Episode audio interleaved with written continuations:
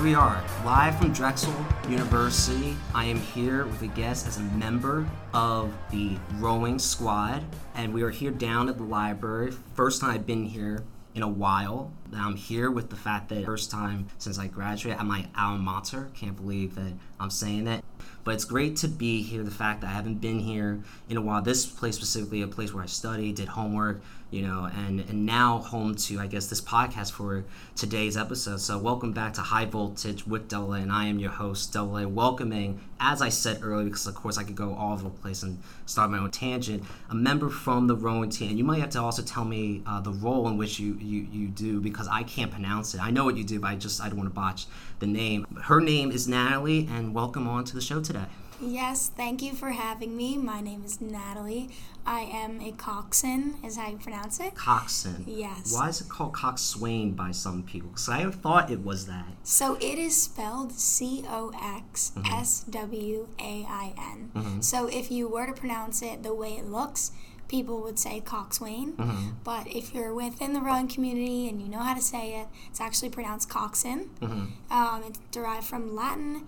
I believe it. I believe it derived from Latin under the phrases boat servant. Okay. Um, and so it kind of expanded from there, and, and you have what I do now today uh, as a coxswain on the women's rowing team here at Drexel.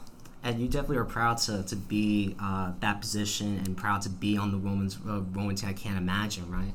Yeah, I am extremely proud and very honored to be on the team for the past four years and also going into my fifth year here at Drexel. I was honored to be a part of the team for a fifth year as the NCAA gave everybody an extra year of eligibility because of the COVID pandemic. So I am very grateful, very happy, and honored.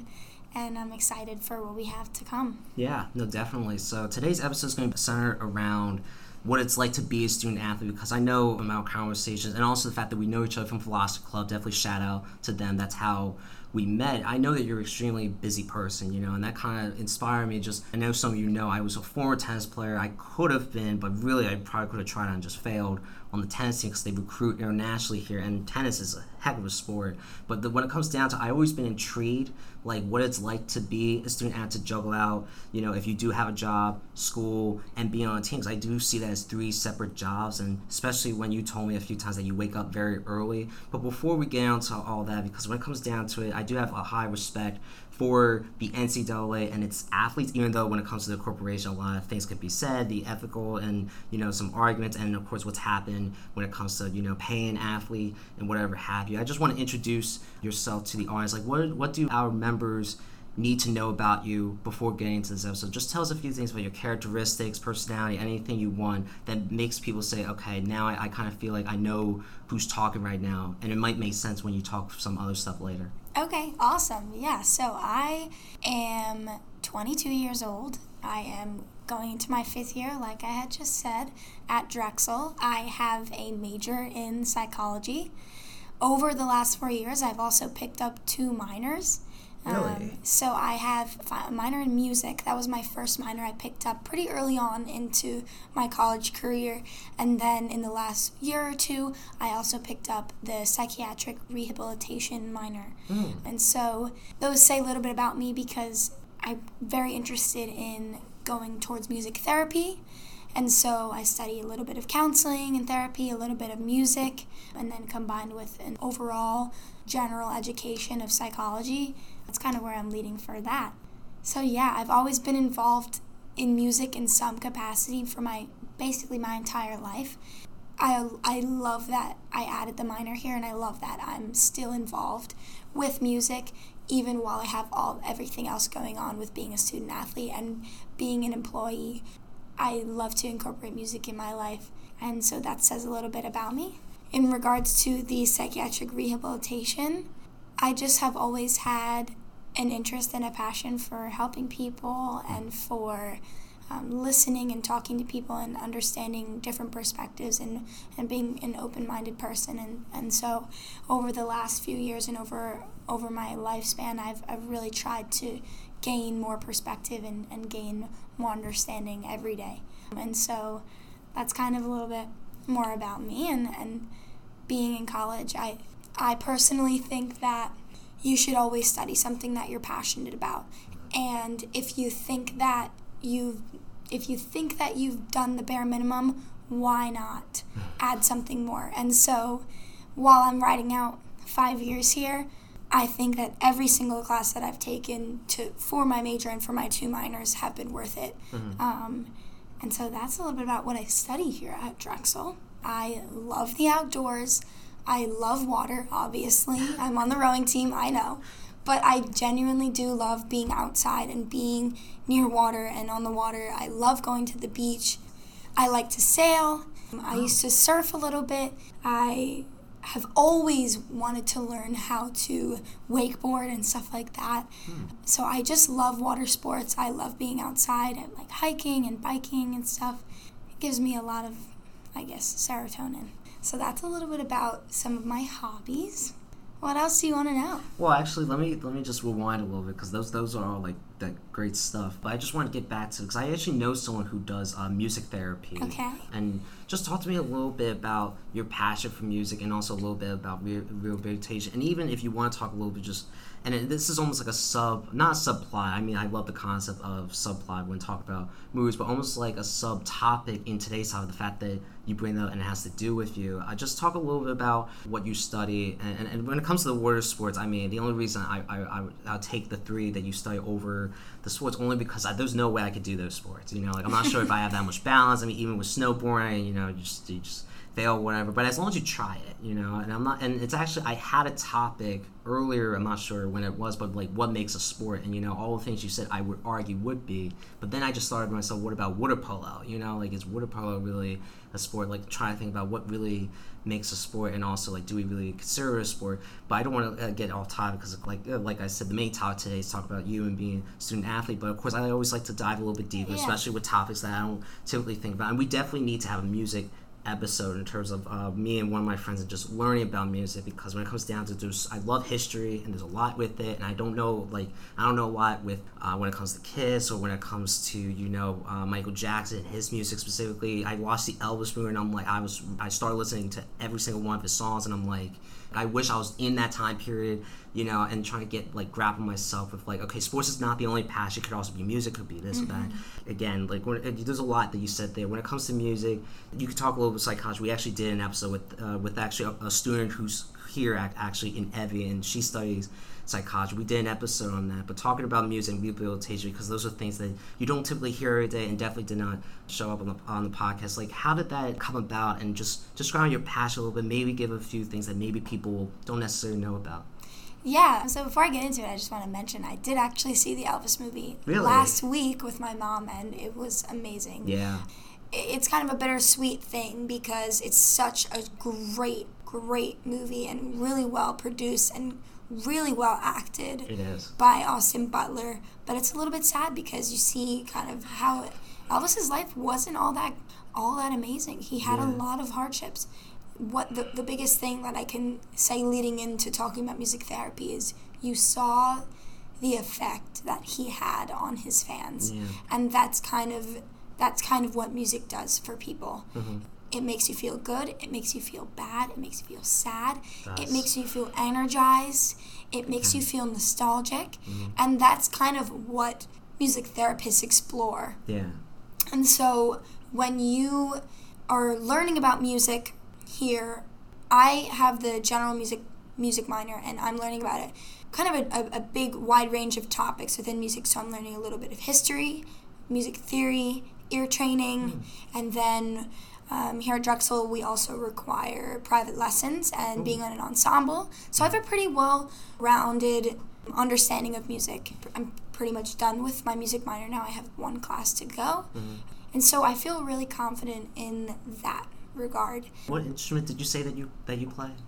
So I Or is it vocals? so I am mainly a vocalist, but I do know how to play a few instruments. Over the past few years, I've gotten much better at guitar. I started playing guitar my senior year of high school.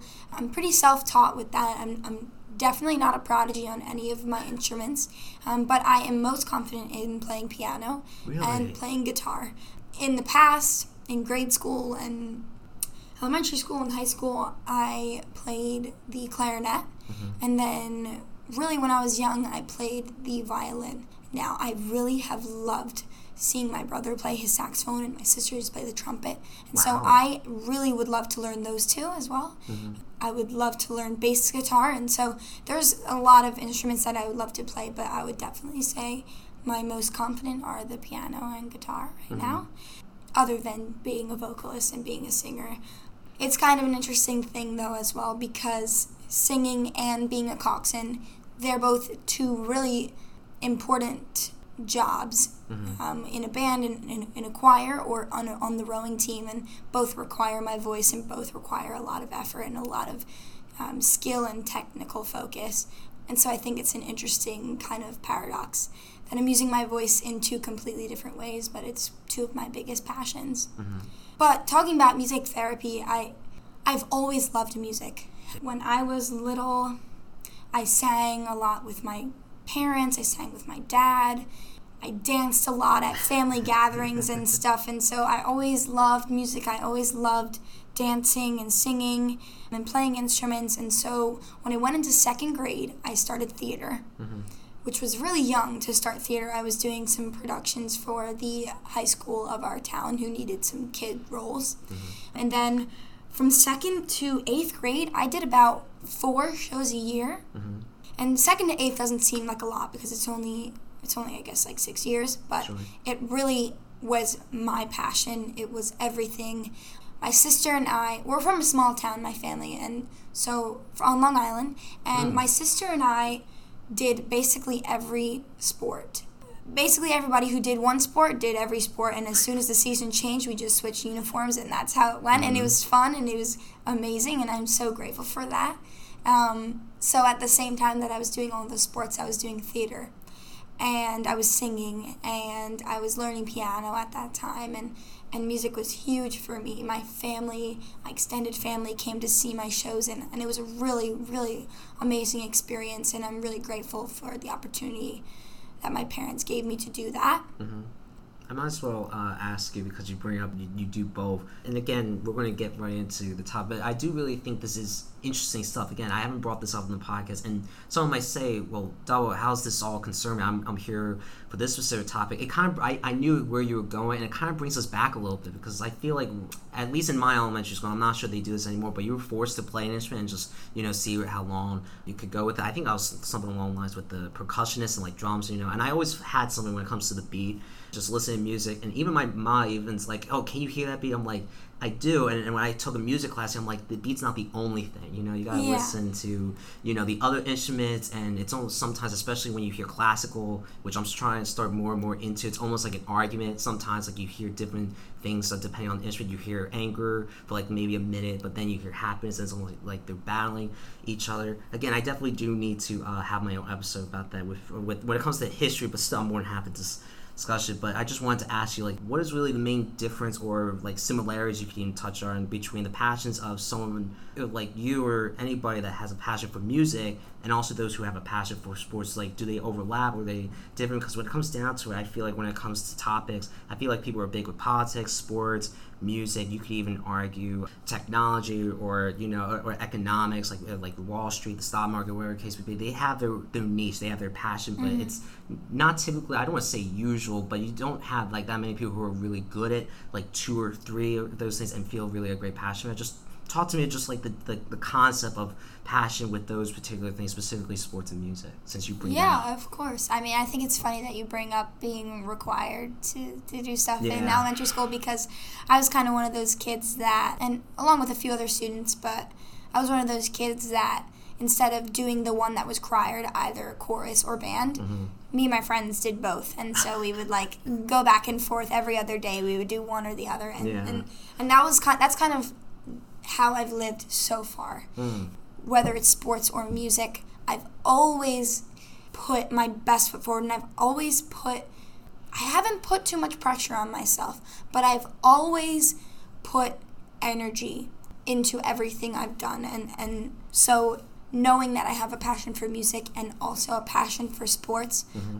I wouldn't want to sacrifice either of those two things. Mm-hmm. And I think over the last few years in college, I've really been able to gain that insight on how I feel on the inside because of what I've gone through. And so, a little bit more about how I kind of got to where I am for rowing is when I went, I went to public school, elementary school, and um, middle school. And going into high school, I and my siblings had decided we wanted to go to Catholic school. Um, so that's private school. We had to take an exam and choose the schools that we wanted to go to, and then get invited and things like that. And when I was deciding between two schools, one of them was called Sacred Heart and one of them was called Our Lady of Mercy. I had to basically decide which school I wanted more and weigh the pros and cons. Now, Sacred Heart had a really, really good music program, and Our Lady of Mercy didn't. Ah, But Our Lady of Mercy had a really good rowing program, mhm. and Sacred Heart didn't. And so I kind of got to a crossroads when I was choosing where to go to high school at that point, and I was basically deciding do I want to continue being really involved in music or do I want to start rowing, which I had seen my older brother do, and I had known that I wanted to try it, and I know that I wanted, I already loved it, and I wanted to do it. Mm-hmm. And so ultimately, I decided to go to Our Lady of Mercy and do rowing there. And for a while, I lost that that part of music for me. Mm-hmm. I was still, of course, passionate about it, but I wasn't as involved in it. And so, going towards my senior year, I started to do the select choir, which was only available to juniors and seniors. We didn't have a band, we had a theater group, but um, I didn't have time for rowing. And so, mm-hmm. when I transitioned, I had to stop all of the other sports I did mm-hmm. and all of the theater that I did just for this one thing, this thing that I've now done for eight or nine years. Mm-hmm. Um, and I don't regret it at all yeah. because I have acknowledged it and I've accepted those choices and I've made the absolute most that I can out of them. And so by choosing to do rowing and letting go a little bit of a lot of things I loved, I made the most of it. I worked hard at it and I got recruited here to Drexel mm-hmm. and I'm still going and I and I still have passion and pursuit to potentially be on the US national team in the future and and I think that it's important to acknowledge your dreams and your goals, mm-hmm. but not lose sight of other things in your life and other people in your life. And so when I got to college, I added the music minor, mm-hmm. got a little bit back. Yeah. I started doing the ensembles, got a little bit back. And, and that's kind of where I'm at now. It's like when you're involved with sports or music or, like you said, politics or other big passions, if you are passionate about multiple things, nobody's saying you can't be involved in multiple things. And, and I think that's a sad reality for some people that might not have enough opportunity. I'm very grateful for the opportunities that I've been given to be here and, and the opportunities that I've been given throughout my life to be involved with multiple things that I'm passionate about. But my biggest my biggest thing is if you love doing something, nobody says that you can't do it. Mm-hmm. And so I have always loved being a coxswain and I've always loved the sport of rowing. Mm-hmm. But I also have always loved music and, and by coming here at Drexel and they say ambition can't wait. You it's it's honestly it's it's such a funny thing, but it's so true. Mm-hmm. It is so true because I wouldn't be where I am today without the help of so many other people. But I also have to make my opportunities for myself and, and put myself out there. Mm-hmm. Take declare the minor, you know, join the club, start the club, things like that. And and so that's kind of it's a big balance. Yeah. If you want to be involved with a lot of things, it's a big balance and you have to kind of sometimes take a break from it right just take mm-hmm. a mental break take a physical break but at the end of the day um, just keep pushing forward and, and, and keep your eyes set on on what you what you love Mhm. Yeah, this is kind of like the episode, like now, like a behind the scenes thing. Like for every guest, I usually say, "Oh, introduce so and so," you know. And I'm just, even though it took longer than I, I had thought, that's the thing about interviews. Like you don't know how long it's, it's going to be. But I'm happy you said all that because when it Yeah, comes down to, it. I, I feel like a lot of people have ma- like made those tough decisions, or as as versatile as you are, have those multiple passions, and you're not regretful for for anything. You know, it's a bad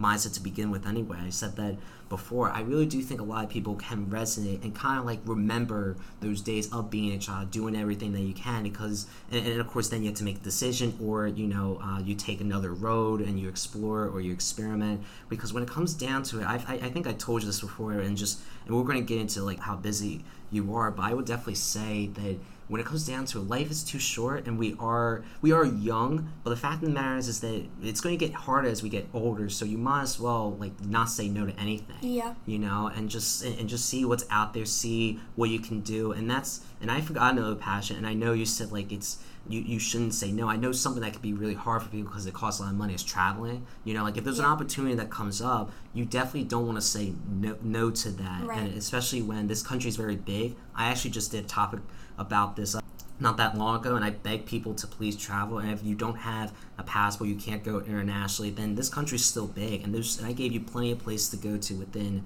150 miles. But that's and I'm starting to develop that kind of passion, even though it's a weird kind of passion. It's not it's not something that you read in the news or you know uh, something that you necessarily like call yourself. But at the same time, I would definitely argue that I think the message, even though again it you expanded upon it, and I appreciate that because I don't, I, I like I told you before. Another thing I told you, and I try to tell people before uh, we start recording is that I don't really want to talk. I, I usually do that anyway, and I just sit uh, sitting back and and listening. I have to admit, I just uh, it's a big background, and I think now really thinking about it, it's almost like. I was, I was going to say it's about you. know, I might as well say for everybody. It's like you're almost like a one of a kind, and that's the thing. I think we're all one of a kind. You know, you just have to really find that uniqueness, that passion in which you know we're all on this earth for a reason. You just really have to find yourself about that and really go towards it. In which you can't be shy to do that, and hopefully you have a lot of confidence because I know that's definitely the root of all things. But you were just touching upon. Actually, I'll, I'll get to that question in a second. So, uh, like, I, and I know it's been a while. Usually, I ask this now at this point, but I usually have a random question. It's not really anything. It could be about like you know exploring a little bit more about you, but this one actually just has to do with like you know just a funny question, making us a little bit different and a little bit unique. What's the weirdest food that you ever uh, had to eat? Okay, what is the weirdest food? And I know weird's not like you know like the greatest term. It could be it's vague, but it, like whatever comes to mind is uh, acceptable. Two thoughts. Here, here are my two thoughts. I definitely have tried a, a, a wide range of food more recently, especially as I've made new friends, new new people, new interests. Um, but two weird ones. One of them was, and not to be cliche, but escargot. What is, what is that? Escargot is snail, Really? and it's it's a dish originated from France. It's a French dish. And I used to work at the restaurant Louie Louie over the last few years. I haven't a little bit more recently in this past summer and, and spring, but mm-hmm. I worked there for about a year and a half.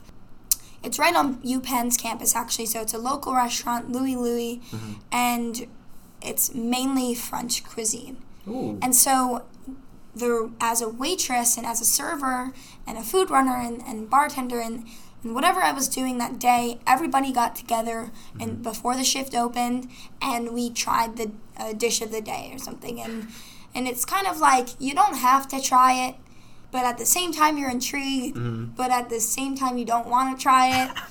But at the same time, if you don't try it and somebody asks you at a table if you like it or if it tastes good, That's true. you get the better experience for the people that you're serving when you're genuine and when you actually know what you're saying rather than just memorizing the ingredients on the menu or memorizing what dish to say is your favorite mm-hmm. because it's more expensive things like that is, Yeah. is big in the restaurant business and so i tried it it, wa- it wasn't my favorite but it was weird the other, I guess the other food I would say was dragon fruit, which is amazing. People also call it pitaya. Okay. They make bowls like acai bowls mm-hmm. with it nowadays. They call it pitaya bowls. It was fun. It was a very funny experience because when I first tried it, my family, me, my brother, my sister, and my dad, we went to a grocery store and it was Stop and Shop at the time, and we were like, okay, you know, there's a whole produce section. They have to have it. We found a worker. We couldn't find it in the produce section. We found a worker, and we said, hey, can you point us to where the dragon fruit is? We, we couldn't find it. And the woman, she was like, "Sorry, what did you ask for?" And then we repeated it. We were like, "We're looking for dragon fruit," Mm-hmm. and she brought us over to an aisle way in the back. Mm-hmm. She brought us to an aisle for pets What? No. because she No. thought we were looking for fruit for Ah, a dragon yeah. and we just thought it was the funniest thing Yeah. we're looking at the dog treats and the dog toys and we were like i guess we're not eating dragon fruit today Yeah. and so we went and we, we ended up finding it somewhere else but Mm-hmm. i thought it was just a funny story i guess people have bearded dragons but that's the closest you can get Yeah. and it says a lot because i'm a dragon here at drexel now so i think it's, it all comes full circle but yeah, that those were two weird, interesting fruits. One I really liked, and one I didn't. Yeah, no, that actually kind of reminds me. It is weird to call myself a, a dragon, but I guess you know, I, I thought I was a human, but I guess you know, being on Drexel's campus, I guess you are a dragon. And still, even after graduating, it's weird to say that. But if you ever come across those those foods, and again, I don't know how you would do that. I'll definitely like to try it some uh, someday because ever since, uh, and the, the main root of this question is like, and of course, everyone knows I'm a big baseball guy, but out in Seattle at T-Mobile Field, they they have uh, crickets. You know, so ever since then, I'm like, you know what? If I if I'm in that stadium, I want to go ahead and try it. Which, of course, one of the reasons why I want to try is like try to go to as many stadiums as possible. Which, hopefully, one day I'm not sure if I ever will, but hopefully one day I could go out to Seattle and just try how that is. Because I can't imagine. Yeah, it's also probably expensive, but I guess by that point I have to just swallow that and eat the cost. But but yeah, that's very interesting. If you ever if you ever have like that, or if it's ever like if you can like if you can lead me in the right direction or give me one, I'm more than happy to, to try that because I am very curious of it, and I've never heard of those those two, and especially with the French place. I, I I've never been there, and hopefully maybe you know if, if you're looking for a French cuisine, that's definitely a place that you could go to. It seems like it's been a while, but we're finally into you know the topic that we were supposed to get into, and that's okay. You know, again, like I said, very much necessary, and, and you know, giving your back story, and that's really I feel like a lot of of uh, it could be anybody, but I do think when it comes to student athlete, we all have a story to tell, and it's like pretty long. You know, how you get here, and you know how you make it, and how you're successful. The fact of the matter is, though, you had to qualify. You know, Drexel had to recruit you, and and you had to be good enough to to uh, to be on the women's team, be on a scholarship. I'm assuming, right? So, what was what were your qualifications of being an athlete, and then overall, why'd you choose Drexel over potentially other places that you could have gone to? Yeah, so I think it's an interesting thing because being a coxswain, you aren't doing the physical work mm-hmm. in the boat. You're doing intellectual work for sure, and you're doing technical work for sure. You're doing vocal work, of course, but you're not doing the physical work. And so I think there's a big balance. You have to prove yourself as an athlete, as a coxswain, because not all coxswains work out with their rowers. Some do, mm-hmm. some don't. It really depends on the program and what your coaches want. But I do consider myself an athlete outside of rowing, anyways. Mm-hmm. Um, so I consider my myself an athlete even on the rowing team as a part of the rowing team because I am a student athlete. But I think it's an interesting thing because I'm an athlete that doesn't do physical work mm-hmm. when it comes to the line. I do weightlift with the rowers happily. I love it. They love that I do it. it. It's kind of like a level of respect that you build between your rowers and your coxswains. If they see you working out, whether it's cardio or whether it's lifting or whether it's something else that you're passionate about, them seeing that you are putting yourself um, in, a, in an uncomfortable position and, and pushing yourself to maybe your limit, even if it's not the same limit as a big, strong rower, if they see that you're putting in some work to better yourself, then when you're on the water and when you're on the line and they hear you ask for them to give more and for them to give their hardest and for them to push themselves to their limits, even if they actually don't know what their limit is, mm-hmm. there's a little bit more of a of an understanding within when they've seen you do the same. Mm-hmm. And so that's why I love lifting with the team in our strength and conditioning room. I really, really built myself as an athlete in the Drexel community since actually this past year I got the award for uh, the National Strength and Conditioning All American. Really? I what it an was honor. completely a shock to me. I was not expecting it. Um, but I'm so, so grateful for the coaches and for my athletes and for my rowers for helping me get there and for the support from the rowers and the coaches on the team that allowing me to weightlift. Um, some programs don't let your coxswains weightlift. And but just the support and, and the opportunity to do so, it, it really has grown me as an athlete. And so that's why I consider myself an athlete. In terms of being recruited for a coxswain, it's different than rowers, of course, because rowers, um, while everybody across the board, when you're going to be recruited into college, everybody has to give their resume, uh, Mm-hmm. their uh, academic resume, their GPAs, and things like that, their transcript or, or whatever. Of course. For rowers, then their next supplement would be providing erg scores, and that's what um, some people call the rowing machine outside of the rowing community, but it's actually called an erg. For coxswains, the other thing other than the transcript would be a vocal recording, an MP3 recording.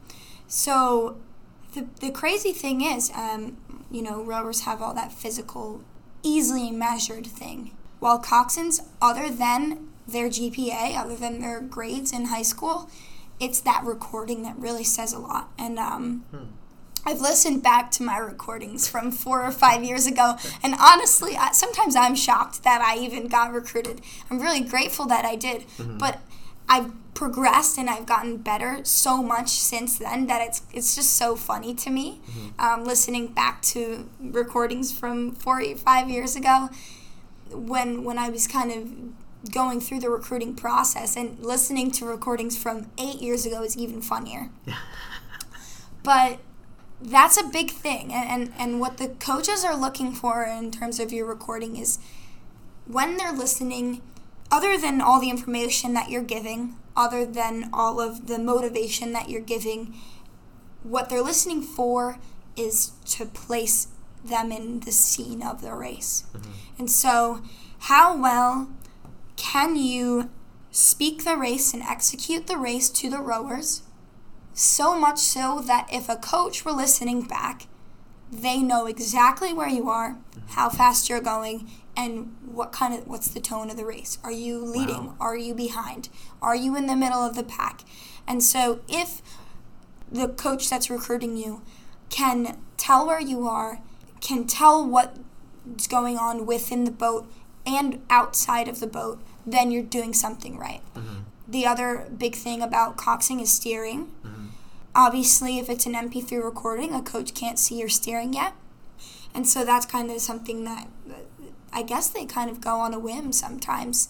My coaches saw me race. There's a lot of races in Philly, and so they've seen me race. They've seen me steer before I came to Drexel, but that doesn't come often. Um, that's kind of something that you can definitely get better at everything when you get to college. That's just how it goes. You build your you build in your sport. You get better. You progress. But it's interesting because you have your steering, you have your MP3, and you have your grades. And grades are big for coxswains. Sometimes people overlook grades for rowers. It's a little bit of a stereotype though because there are hundreds and hundreds of really smart rowers.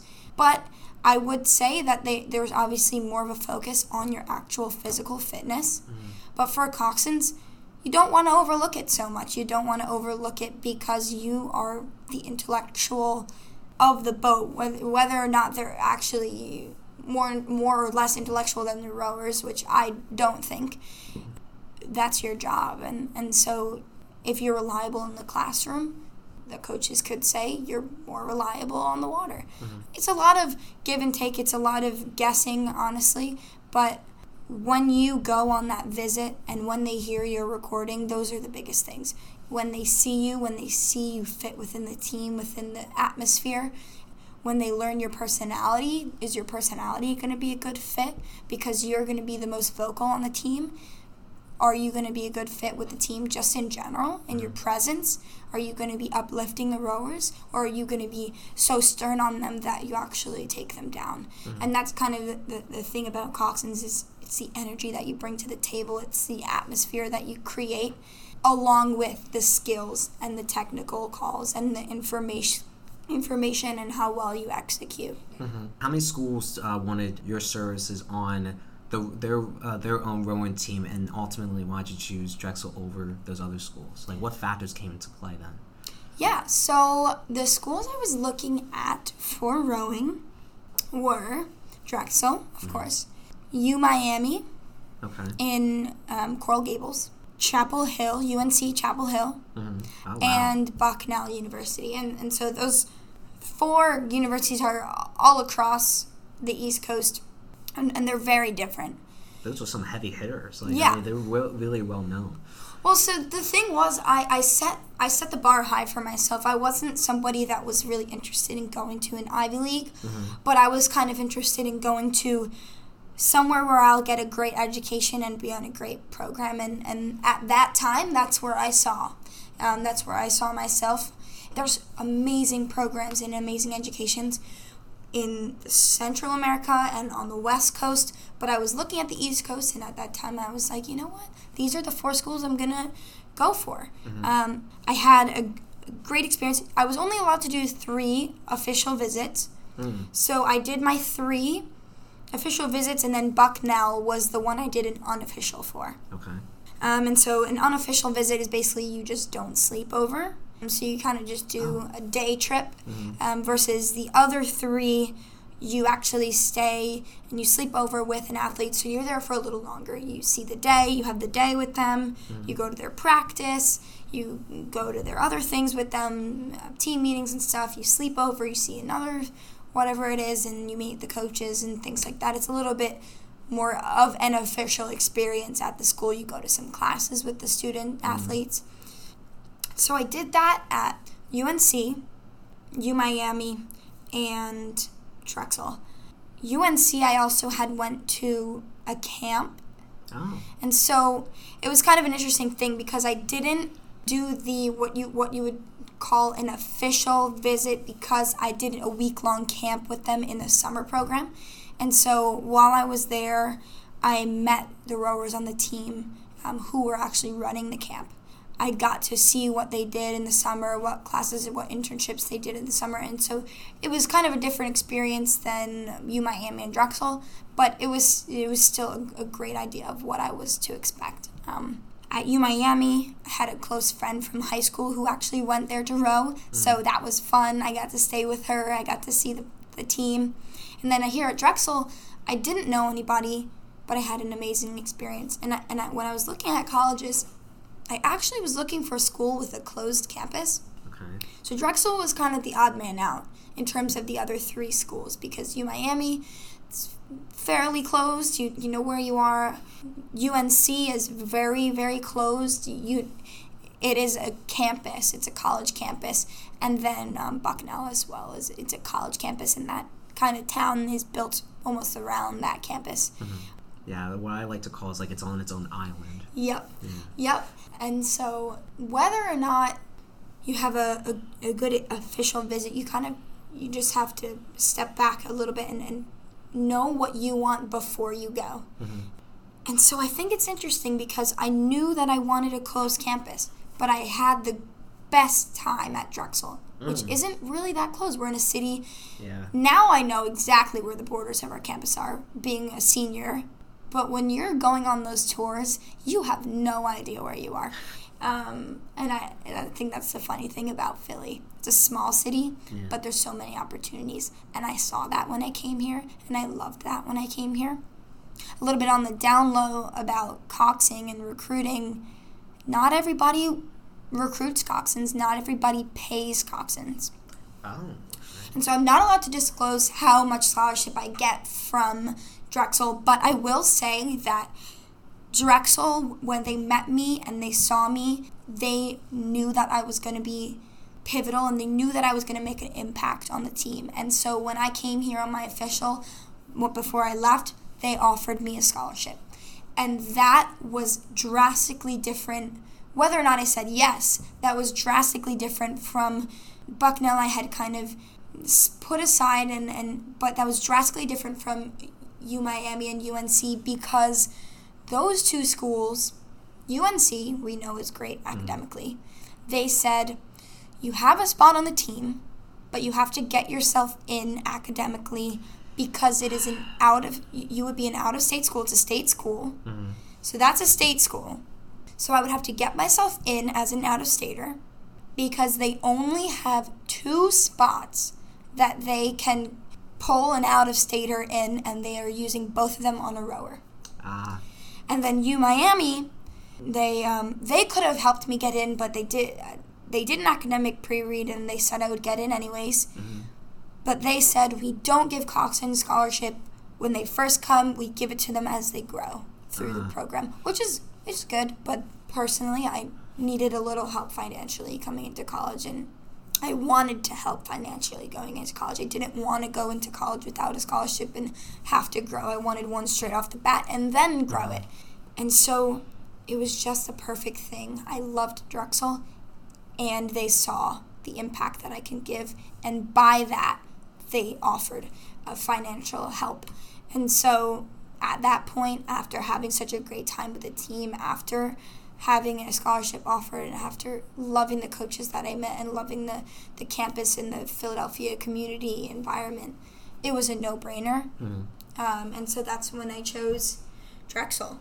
Wow, that's so. And I definitely just want to say too, just as a, a reminder, definitely like be careful what you say because I didn't realize we might have the NCAA on our backs. You know. no, like, they, they, they won't. They won't even be listening. Yeah, probably not. Uh, we are a low level, low budget podcast, you, but you also never We'll know. make sure to hear screen them on Google. Yeah, I know, right? So- So that's one of the main reasons why I, I felt this was such an awesome topic because the recruiting process is a unique one when it comes to sports, uh, rather than a student or rather than someone in, in music, and it's or even someone when it comes to whether they have like an IQ team or where the case would be. Like they definitely see like someone's like a prodigy or someone uh, some, uh, something like that, and that's definitely awesome. Like it seems like you know just it was just meant to be, and it sounds like you're very talented too. So like Drexel knew that off the bat. And they're like yeah we can't you know like let her leave the campus without you know like having like uh, like making our mark and making different. Because they probably knew what, what you said with the coxswain. You talk about a typical day a little bit in terms like you know you're shadowing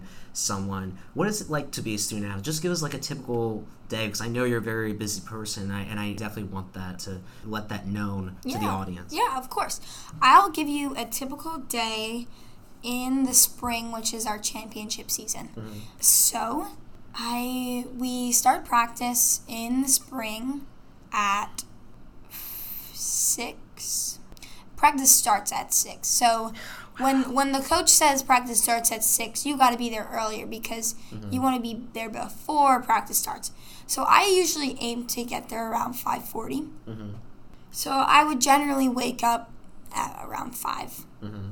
If I wanted to give myself a lot of time, I would do four forty-five. But just to be on the general basis, let's go five a.m. wake up. We have practice from six to eight a.m. And then because athletes are all required to do spring summer co-op cycle, I would then have co-op. And so we had practice 6 to 8 a.m. and then I would start my co-op. This year I started my co-op at 8:30, but in mm-hmm. general people start their co-op at 9. So you have your 9 to 5 co-op and then our whole team generally tries to lift together. So we would have 9 to 5 co-op, 520 weightlifting. oh okay So we'll do it's usually about an hour. Mm-hmm. So you'll have your 520 weightlift. you'll finish by 6:30 usually. And on the days that we're not lifting it, it really depends. On the days that we're not lifting, the rowers will have another workout to do, whether it's cardio or whether it's specifically an erg workout. Mm-hmm. And usually that's from 60 to 120 minutes of work. And so that that can take you to around 7 8 p.m um, for the rowers especially. And so whether i go to weightlift with them at around 5.30 p.m or they have a different workout to do i would still finish work and then go to the erg room go to the dac and go watch them and help them and just help run and get things smoothly. So you'll have morning practice you'll have your job you'll have evening practice weightlift erging, cardio, on the water, even sometimes. And then by the by that time, it'll be around seven or eight. And if I'm in a club or something of that day, if I have a meeting, I'll run and join it, and then I'll get home around nine, have dinner, and then go to bed because I have to wake up at five. yeah. uh, how, how much sleep do you typically get on average I during season and and when we're practicing early in the morning, I probably get six or seven hours. Mm. I prefer to get eight. Eight's not perfect for everybody. Some people are perfect on seven. Some people are perfect on six. Some people are perfect on ten. Eight is is kind of seven and a half is where I am best. But I need to give myself eight hours pretty much to get seven and a half hours of sleep. But I, I don't quite get it. A lot of people nap uh, when they can, and so when we're in classes, for example, when we're in the f- fall season, when we're in classes, if I have a break between classes, I'll I'll take a nap. Um, whatever I can get myself going to to keep motivated because if you're the, the face that the, that the rowers are seeing when they're rowing and that when that they're looking at you always want to be that positive presence. And, and so whatever i can do to get myself enough sleep whatever i can do to get myself energized i'll do that hmm What, what is the difference between fall and spring? Like, give us a little bit of an insight when it comes to right, like after practice, you gotta go to your classes, and then you have to worry about assignments. Like, give us a little because when I think of student athlete, I, not every college has a co-op, and I didn't even ask you about your Right. co-op. I can ask you about that after you answer. But yeah, just give a little bit of taste, like like uh, it, it, because it's almost like another job, you know, like being an athlete, but then also being a student. I know people don't phrase it like that, but you have a responsibility, you're supposed to do it on time, and you have an obligation for an end goal in which even even though you're paying them, they're also paying you in getting an education. So how Right. so what's the biggest difference when it comes to again? I know it's classes, but it also could be more stress. It could also be you know more responsibility. It could also mean you know like uh, you have to slack off. I, I don't like that terminology, but maybe when it comes to doing a sign or when it comes to doing a workout, maybe it has instead of an hour, it has to be a half hour. Like tell uh, tell me a little bit about that. Yeah, so I'm glad you I'm glad you asked because it, it is true we do have a majority of when we row we row in the fall, winter, and spring, mm-hmm. and so while we're fall winter classes, a majority of the rowing during the year is during classes. So a general, if you're not on co-op, if you're in classes, a general idea of a day is we practice from seven to nine a.m. Mm-hmm. So it's one hour later. Beautiful. I'll only have to wake up at six. Yeah. So we'll have 7 to 9 a.m. practice. Our coaches don't like us to schedule classes earlier than 10 a.m. because it's just a little bit hard to get there, but sometimes that's the only thing that you can do. 9:30 classes are popular here at Drexel, so a lot of people have those. In general, let's just say 7 to 9 a.m. practice. Then I will run home, switch my bag from maybe my, my sports backpack to my bag that I already have ready with my computer and books. Mm-hmm. I'll run out to, let's just say, a 10 a.m. class. On a day to day basis, I'll usually have around two, three classes. So I'll do classes from 10 a.m. Let's just say maybe I'll grab food after that. I have another class at like 1 a.m., 1 p.m. and maybe 3 p.m. Um, when my 3 p.m. class is done, I'll go to the DAC for that evening practice from around 5 to 7 p.m. And then, especially in fall and winter, I like to be active in the Drexel community and with clubs and activities and extracurriculars. So I will almost always have something to do, whether it was philosophy club, whether it's for SAC, the Student Athlete Advisory Committee, um, whether it's for gospel choir, which I was involved in for the last few years, or what have you, whether it's a job. Um, I have had a handful of jobs over the last few years during the school year, during the rowing seasons, because I am trying to make money for myself, to pay for my groceries, and to pay for just things to give myself rather um, than relying on my, my parents, which I'm very grateful for them helping me throughout my um, college career. But it's a balance. Um, on the days that I wouldn't have those classes, and sometimes I'll have a day with no classes, especially on Fridays. Yeah, I remember those schedules. Yeah. I'll do the rowing in the morning practice. I'll go work, and I and I would work at that restaurant Louie Louie mm-hmm. all throughout the day, starting at 10 a.m. shift, ending around four, which is kind of where you switch employees for the evening shift, and then I'll go to the DAC. And so it's really like once you leave your house 6 a.m., you don't come back until 9 p.m. Yeah. You don't come back until 10 p.m., which is a little bit brutal sometimes, but it is the reality of being a student athlete.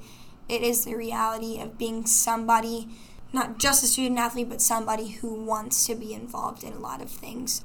Because the bare minimum is two practices a day mm-hmm. and going to your classes. Mm-hmm. And so anything extra from that is me personally.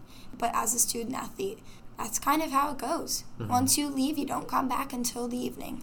Yeah, that actually kind of reminds me. Like, it, I kind of smile. And now again, it's more so like my my high school days. 'cause again, I'm not a student athlete, but you do feel like you know, oh my god, it was a long day, and then you got to do it again. You know, and just like coming home, I just remember like, wow, it was a long day, and it goes by so quickly. It, it's it is brutal. Don't get me wrong. Like, you wish you were home sooner. You wish you know you had a little bit more rest time or more sleep time. But like I did mention earlier, at least at the age that you are, you're able to do more, and you probably want to do more like at 30 or 40 you know we- don't have that opportunity again Yeah. I mean, the, the crazy thing is, it's so manageable if you hmm. actually manage your time. and build a routine. and yes, and that starts, honestly, that starts with scheduling your classes. Mm-hmm. I was big on scheduling all of my classes on Tuesdays and Thursdays mm-hmm. or on Monday, Wednesday, Fridays mm-hmm. so that I had two or three whole days without classes yeah. to work, but to also do my homework. Yeah. And it's a funny thing because if you think about it, if you're leaving your house at 6 a.m. and you're getting back at 9 p.m., i still 8 can't p.m., believe it. it's a long long day when are you doing your work? yeah In between classes? Some, I mean, some people do their homework for a different class while they're in another class. That's, And I will say I've done it for sure. But it's an interesting thing because then you're not paying attention to the class that you're actually in. It's a mm-hmm. whole thing. It's a whole thing. It's the college grind. People that aren't even student athletes do that. yeah It is what it is.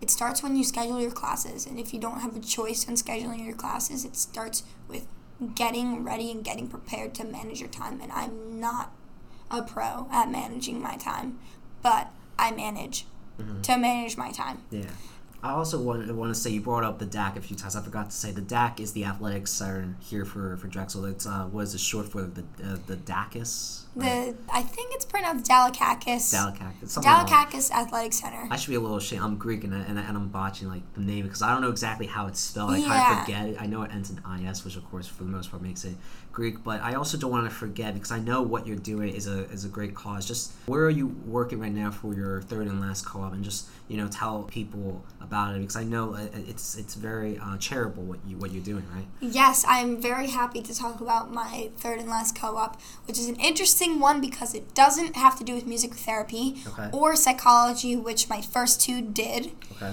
This co-op that I'm doing now, it is for Sharing Excess Mm-hmm. It is a food rescue, hunger relief, um, and like food insecurity nonprofit organization. It actually began. It officially began, and I and I believe 2018 or 2019. It was started by a Drexel student named Evan Ellis. When he was a student here at Drexel, he noticed that there was food being wasted, meal swipes being wasted. Yeah. And so the organization started by just him taking his meal swipes at the end of the term, swiping out a bunch of food, and then donating it to people that were in need of food around the Philadelphia, around the Drexel area. That's awesome. And over the years, he got his friends to join in. Mm-hmm. He got a little bit of an office space in one of the buildings here at Drexel. He started a little headquarters for himself. And then um, since then, over the last few years, he graduated a few years ago. I, I believe he's, I believe he's 25 now. Our oldest person on the company is 26. We're a young, young team about of about 30 people, and he really started a great thing. yeah. And the cool thing about it in the past and, and up to now is that it's mainly run with an entire co op cohort. Mm-hmm. And so Evan and, and the Sharing Excess is extremely involved in the co-op cycle. And so right now we have about 10 cohorts. One's in finance, a few are in tech and design, a few are in distribution, a few are in sourcing, and um, one or two are in community outreach. And so it's it's cool because you have that five or six core that lead operations, sourcing, distribution, finance. You have those core, and then all below them are, are mostly co-ops. Up until now, we've been recently we've been hiring um, more full-time positions and more full-time employees so that the company can continue to expand and not necessarily rely on any co-ops just in case you never know. But it's a really really cool experience. A majority of my fellow coworkers when I first started were Drexel students. Mm-hmm. Now that we're expanding, it's a little bit less of a majority. It's kind of like half Drexel, half just regular. Any uh, St. Joe's, we have some people from outside of Philly, uh, but it's just a, it's just a really great, really amazing company, and and something about it that I love, even though it doesn't necessarily have to do with music therapy or, or counseling or, or whatnot, is I'm learning what it takes to be an, an employee, right? It's just a general thing. What it takes to, to work under a really, really innovative person. And, and Evan is our boss and our founder, but I work really under all of those team leads. Mm-hmm. Um, Sarah is my main team lead. Alex, she's great. Victoria is amazing. And, and so, what it takes to complete what you are needed to complete, what it takes to make work for yourself and, and help the co- company expand, and what it takes to run a nonprofit, I've especially learned. Mm-hmm. And I did an episode about this with a friend of mine from Temple. It almost sounds like being an entrepreneur. Yeah, yeah. and that's it. I mean, Evan is is an entrepreneur. That's just yeah. what he is. He built this company from the ground up. He, he I think he even put all of his savings um, from his years going into college all to this company. Wow. And, and so by learning what it takes to run a nonprofit, it's really made me want to be involved in nonprofits in the future. I'm not sure what capacity that's going to be at mm-hmm. at this current moment, but I have loved it so far. I've always had a passion for nonprofits, but I just hadn't been as involved in them as I wanted to be. And I've always wanted to go on mission trips and volunteer for nonprofits. I never thought, oh, maybe I should just work for one. Yeah. It, it's kind of a funny thing because when you work for a nonprofit, you are getting paid, right? Mm-hmm. But the great thing about it is it doesn't feel like work. Yeah. Working for Sharing Excess specifically, you start your day by doing something good you end your day by doing something good and it feels great and it doesn't feel like work at all. Mm-hmm. And that's the environment that we build there.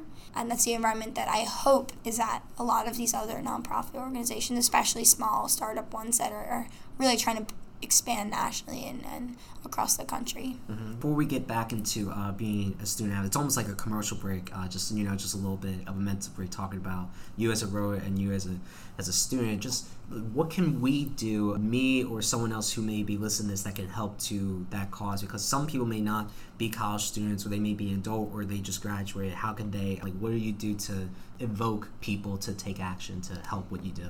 Yeah, and so my job specifically works a lot with volunteers. Mm. I would say if you are interested in helping your community, volunteer. Please volunteer.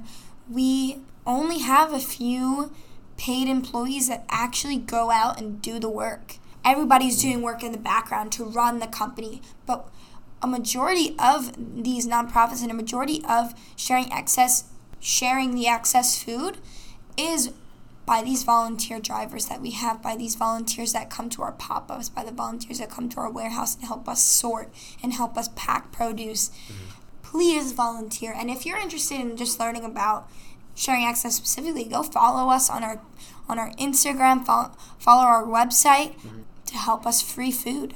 Yeah, I definitely I might just do that because we're also on social media, and of course you know like, like we're, we're trying to get bigger, but at the same time we don't uh, like. I guess in a way I'm helping people, but not like directly as you guys are. So I definitely want to help, like help out with that, especially when you know I talk about like talk about being a better person or just you know how I just don't like society. At least there are definitely good facets of good aspects of a person of a society, in which of course if that happens, I definitely want people to contribute. But going back into what you were just talking about with like the typical day that a student athlete goes to, and just also just I guess in general, whether it's being an athlete, being a student, you go into clubs, or just being here at Drexel, the whole experience, is it what you expected at the end of the day?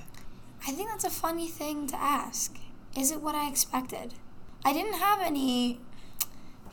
The typical day to day, yes is what I expected because I went on those visits. I saw what it was going to be like. Yeah. But at the end of the day, I, I didn't have any crazy specific expectations. You just went along with the flow? Yeah. Well, I think it's kind of like you go with the flow, but for me, I've always been a leader. I've always been interested in a wide range of things. And so I didn't know what to expect. I expected to be a part of the rowing program. I expected to be a, a student here. But other than that, you make the experience that you get. And going into college, I, I kind of didn't know what I was going to make for myself at, at yet, mm-hmm. you know? And, and so I guess I, I didn't, I would never expect to be where I am in terms of my clubs, my activities, rowing, in terms of the rowing program, and um, academically. I wouldn't even expect that I would be here in this room. Yeah. But I'm grateful for every everything that I've that has got me to this room and got me to the place where I am now. Mm. So I didn't expect it, but who can? You know, who yeah. can? Yeah, that's true. When it comes to the, your college experience, which to you personally is more important, the student part or the athlete part? Well, I think it's funny because people that prioritize athletics, it's, it's like a funny term. They call themselves the athlete students. Mm-hmm. I think ultimately, to be the best student athlete, you have to prioritize both. And not to answer your question by choosing neither, but yeah. but that really is how it is. People that put more of a focus on athletics can be very successful in athletics. Mm-hmm. People that put more of a focus on your academics are going to be very successful in their academics, whether or not they're a good, successful athlete. But the ones who want to make the most of their experience, and I and I think that that's something that we have here at Drexel, mm-hmm. is we have a good blend of student and athlete life. Mm-hmm. There are other schools that you could go to, and, and this doesn't even matter what sport, but for rowing specifically, also, like there are schools that put a heavy focus on athletics and they don't have any regard to uh, academics.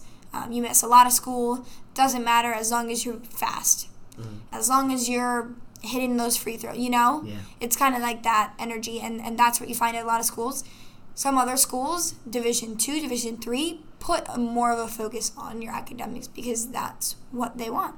I think that part of the reason why I chose to come here was because of the balance between academic life and athletic life. And so if I buy into that, then I'll be very successful in both areas and that's definitely something that I didn't even really touch upon, like the academic part of it. Like that's something you have to be aware of. Like you have to hit a certain minimum when it comes to your GPA to have eligibility and stay on the team. Like, like do you ever uh, did you ever worry about that? Like, did it get to a certain point where it was pretty close and you and you had to have a conversation with your coach, or uh, it was like you you started out great from the get go from that first term and you just never looked back and you never truly had to worry about what grades you got? I have never had to worry about my grades for as for academic eligibility. Mm-hmm. I have had to worry in classes that I just wasn't advanced at, in classes that I just wasn't great at. I mean, I wasn't the best at biology. I love biology. I love learning about it. I just wasn't the best test taker, yeah. and unfortunately, I'm a better test taker now. But unfortunately, I wasn't when I first came to Drexel, and that class was in my freshman year, and yeah. so like I struggled in a lot of classes throughout the last four years. But I, in terms of GPA and eligibility, I, I've never been worried. I've been, since my freshman year, I guess, well, because freshman year we did fall, winter, spring. Since spring term of my freshman year, I have actually been on the dean's list every academic term. And so that's not even close to the minimum for a student athlete, I believe, is a 2.0 GPA. Mm-hmm. Um, the dean's list is a 3.6 or above. Wow. And so I haven't been near that, line ever. Yeah, but really I know impressive. students that are, and it is not easy. For students that do struggle, there's so many resources and there's so much help that's given. And it just shows you kind of how passionate some students are, some student athletes are, um, that they're going to go to tutoring hours for 15 hours a week and they're going to go and, and do all this all this work to, to make sure that their GPA is high enough just to do their sport. Mm. It, it, it's just about finding a balance and it's not about forcing um, interest. You don't have to be interested in every class or you don't have to be interested in in being even a st- academics in general. You don't have to be interested in getting a degree. Some student athletes just go to college just to do their sport. Mm-hmm. But it's just about using your resources and using the opportunities that you're given just to make sure that, you're you're following the guidelines and, and getting where you need to be. Mm-hmm. Yeah, that's really impressive with the dean's list and able to Thank you're you. able to do everything and, and, you know you still like because I would think you know that phrase like you have to give and take. You know, it seems like that you just you're giving a lot of time, but you're you're not giving any like uh, like any result. You know, you're you're taking all the results that you could get, and it seems like hard to find a balance. You know, you Thank keep em- em- emphasizing that, and it doesn't have to do with like the magnitude of being a student athlete. But I always say you gotta prioritize. But it seems like even within that, you can still find you can you, if you're confident in your ability, that you can still manage to do everything, even though one may be over the other. But just in talking about that, among other things, it, in giving this an- answer to this question, just think about you know just talk to us about your team, talk to us about your role, because it seems like you're definitely like almost like the captain, the leadership role. Like what are the and I know this sounds like an obvious question, but it, it's almost like I don't want people to take it for granted what it means to be on a team. But is the benefits of being on a team worth more than not being on it? And again, like I said, just talk about you know your team and your role and giving that answer. Yeah. So I am not a captain. Mm, I might be this year. Who knows? But whether or not I'm a captain, I have been a leader on the team over the last four years. Being a captain, you're automatically put in a leadership position, Yeah. and being the the varsity eight captain, which is the top boat, for the last three years, that put me in another leadership role. And, and so, kind of, while I'm not necessarily on paper the captain of the team or a captain of the team, I still hold a, a big leadership role. Um, and I don't take that for granted. I appreciate that. And I take that position that I get put in and I work with it and I, I make it make the most out of it. As for team atmosphere, my teammates are great. You know, you, it's kind of like a it's it's just like a balance like everything is. You don't have to be best friends with your teammates. Sure. You don't have to not talk to your teammate, you know, things like that. It's, it's just kind of a balance. And finding the, the people that you're close with, whether or not they're even on your team, that's something that's personal. Mm-hmm. But finding a family environment, finding a, a team bonding environment and, and a positive environment within a sports team is extremely pivotal for the success of your team physically. Mm-hmm. I was If- waiting for you to say that word Yeah. family. Yeah, it really is. and I and I think it's big because not everyone has that experience. Not mm. every team has that feeling. But over the last year especially, our team has everybody goes through ups and downs and our team has gone through ups and downs, but over this year we have specifically put every 40 people all 40 people everybody has put their best foot forward on our women's team to create a family environment to create an open environment to create an inclusive environment and so on. Mm-hmm. And i am so so happy not just to be a part of it but to be one of the leaders on that in that and, and i'm extremely grateful for all of my teammates. And without that environment college would be a lot harder. Rowing would be a lot harder. And i, I saw this somebody posted one day uh, that uh, they were cox in another program and they said friends make the boat go faster. Yeah. and, and it's kind of like that, that's how it goes um, for most sports. If you have a good relationship with your teammates you'll be more successful in and out of the classroom. Hmm When it comes to matches in general, what was the most competitive match that you had during your tenure so far? And possibly this may be within the same match, but what was your best performance? So two separate questions there. Uh, yeah, I mean, uh, they're all pretty competitive. They're all extremely competitive. Uh, obviously, the conference championship is not necessarily like the, the biggest competition next to us, but it is the height of the season. It's the one that we're looking for to win. It's it's the most competitive in that. That's the NCAA qualifier, things like that. And it's hard to kind of scale performance. Like this is my best performance, etc. Because spring is is different distance, different energy than fall is longer distance Sure. uh, boats aren't next next to each other, and, and so there's some amazing fall races and fall performances, and there's some amazing spring races and spring performances. I would say one of my favorites. Yeah, that's fine. One of my favorites is the head of the Charles Regatta, which is in Boston. Okay. It is the longest race of the fall. It is the biggest fall race in the world. Mm-hmm. People come from all over the world, not just the U.S., to race at Head of the Charles.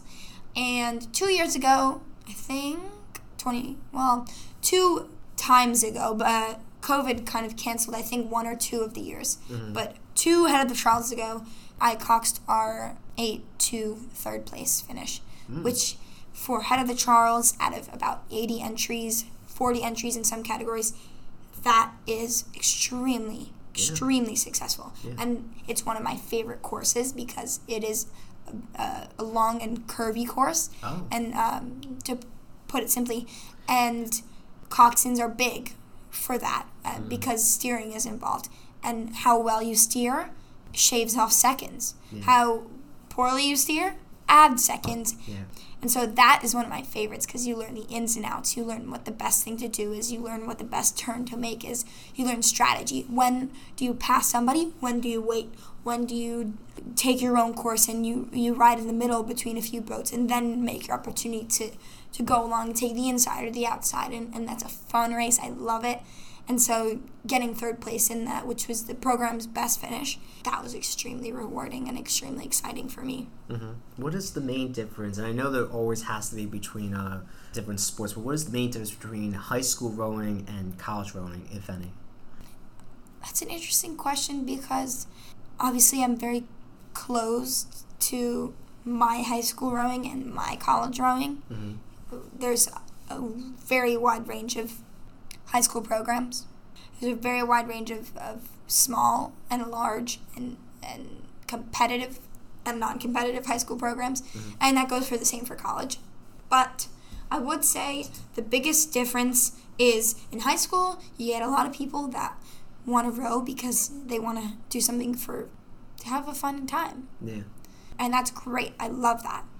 And in college, you progress towards that idea that people want to row to be good. Yeah. And then when you're good, that's fun. Yeah. So just talk to us a little bit more about rowing, just in the sense that it never gets brought up really in the sports world. You don't really tear, typically hear anything about. it. I mean, you may see it on the Olympics once in a while, but just just talk to me about like why you think that is, and and you know just give me like a little bit of a, of a taste like as as to what we should know about rowing and and just its its place in sports world and why you think it should be higher or it, maybe it, it just is as it is for a reason. Yeah, so to kind of help wrap up today's podcast, I'll, I'll definitely like to, to talk about that and and about the, I guess, underrepresented community. And there's a lot of sports that are underrepresented. So of course, I'm only talking about rowing, but rowing is getting bigger. Within, it's getting more broadcasted more recently, but really the, the biggest time that it's broadcast is, is the Olympics. Um, it's kind of the only time it's on television. There are live streams of almost every race, whether it's high school, collegiate, senior level. There's live streams everywhere, Yeah. but nobody outside the rowing community watches them. Yeah. And so it's kind of one of those sports where it has so many people involved. So many people do rowing, but so little people know about it. Yeah. And if you do know about it, that's amazing. Great for you because it's, it's such a cool sport. It's, it's a hard sport, but it's such a cool sport to watch, to participate in. And so I guess just to, for whoever's listening, I guess I just implore you to kind of go out of the box. You don't have to participate as an athlete in any of these sports, but to go out of your out of your shell and watch and look up and learn about some of these sports like rowing. Um, my best friend plays squash. It's very under represented. It's very under advertised, and so sports like those were two completely different sports, of course. Yeah. Um, rowing, squash, but sports like that that whether they're in the Olympics or not as well, it, it, it is just such a cool thing to know about communities outside of the ones you're involved in. And so if you're passionate about the sporting community, knowing about sports that aren't on TV all the time, that's cool. Yeah. Does it feel a little sad though, like you put in a lot of your effort, a lot of people do, and it's like underappreciated? You know, like uh, like you do it for the people, but yet the people don't like reciprocate. You know, doesn't it? Right. Um, I don't think so because everybody in the rowing community is really who you're doing it for. Yeah. I'm not doing anything for rowing for anybody who doesn't even know that it exists. Yeah. I'm doing the rowing for my I'm doing the coxing for my rowers. I'm doing the coxing for my coaches. I'm doing the coxing for the people that are watching the rowing. Um, and they appreciate it a lot. Everybody has this, an extreme, deep understanding of how hard the sport is. And a lot of people think that rowing is actually one of the hardest sports physically because it does involve every muscle group. It does involve you putting yourself to the line physically, but also like in your lung capacity, things like that, mentally at times. So everybody in the community appreciates it and everybody sees that. And, and that's why I am never sad about it. I'm always excited about it. I'm always happy about it. The reason why I brought that up because you brought up earlier that you have a chance to be on the national team, which a lot of people then would watch and maybe they don't understand what exactly is going on, or maybe appreciate that you might have won a medal or something. Who, who knows? But just give just give me a little bit of like what you think your chances are of making the national team, and, and just the fact that you have the op- opportunity, how you think you got there. Well, in, in terms of that goal for myself, there's a lot of moving parts and there's a lot of uh, decisions I have to make, a lot of opportunities I have to look at and make for myself. But I would just say, in terms of making a national team for rowing and on any sport, just getting better every day is the, the bare minimum.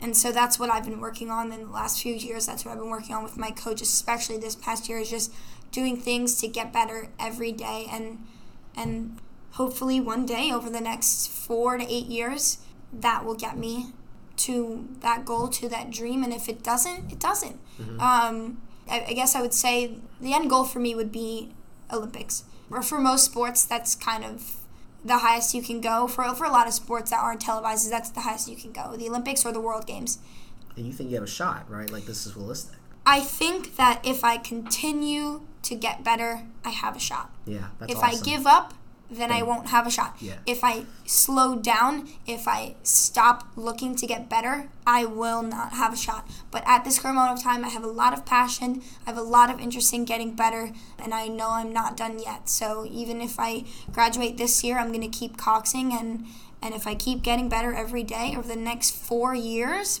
which is a long time, I'll be putting myself in a better position than I am today. hmm I know you have a few more minutes. I know you have to go. Let me just try to give uh, three quick questions because I know when it comes down to. I have a lot of questions here and I had to discard some of them. But I know when it comes to these, uh, these three that either it's a quick answer or it's just faster for the audience to know. What do you think the perception is of, of like people outside who are not college athletes? What do you think the, the perception of being a college athlete is? And do you think with this episode today that you kind of like cleared up a lot of stereotypes, confusion, or whatever it may have you?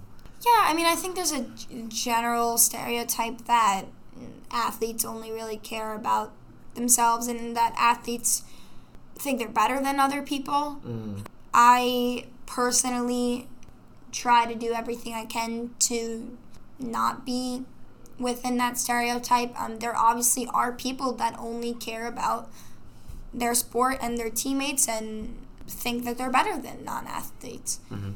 I, especially at Drexel here, and, and, and we can even talk again on, a, on another episode of, about specific things within communities to, Mhm. to get rid of stereotypes like that. Yeah. But I personally have advocated for an interconnection and a, between the student athlete body and the general student body here at Drexel. Yeah.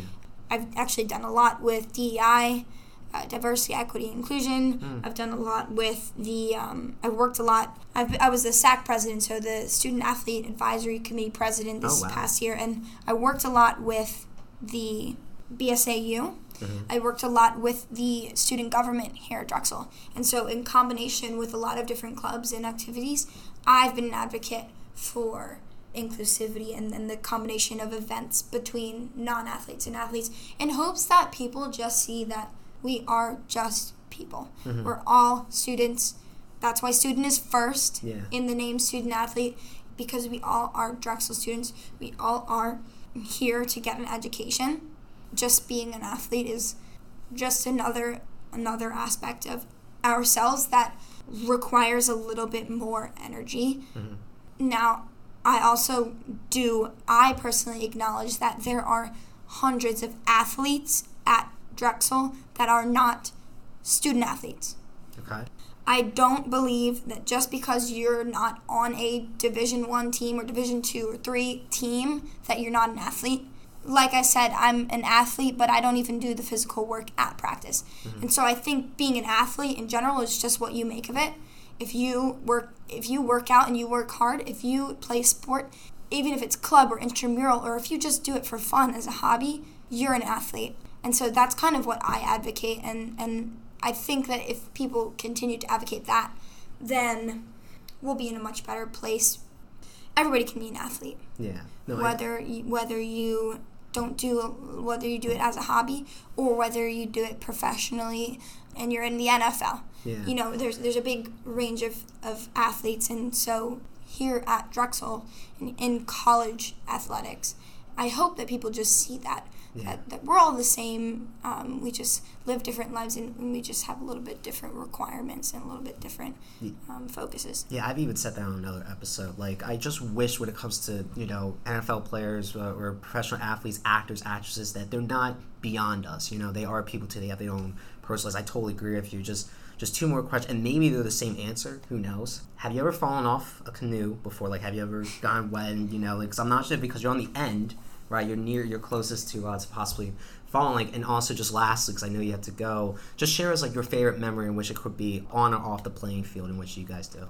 Yeah. Um, so it's funny the phrases that you use. It, it, they're actually not necessarily ones we use in the rowing community. So playing field, we actually just say on the water, On the water? Okay. and then we they're not called canoes because that's just canoeing is canoeing. Oh. okay. Rowing, um, we actually use what's called a hull or a boat shell. It's just Okay, a boat. Yeah. I have fallen in the water. I have a boat. Uh, it's it's Oh, no. not hard. It's not easy to do in a bigger boat, but Mm-hmm. it's easy to do in a smaller boat. You just got to know how to get back in. It, it's fun sometimes. it's refreshing sometimes. It's Yeah. just a funny experience all, all around. You don't want to do it when the conditions are bad, obviously, because it, it is dangerous. That But very. but it is what it is, you know. If you're doing a water sport, you can't be afraid to get wet sometimes. And then Your favorite memory, just to wrap up the, the episode, just on a high note, you know, based on everything you said. yeah, you know what? I know you still have the rest of your last year in which you could make more memories, and maybe it's a little bit more meaningful the fact that it's your last year. But by any chance, do you have a favorite memory that still would stand out anyway? Um, that's a really hard question because I really do try to make a lot of great memories um, as an athlete and, and with my rowing team.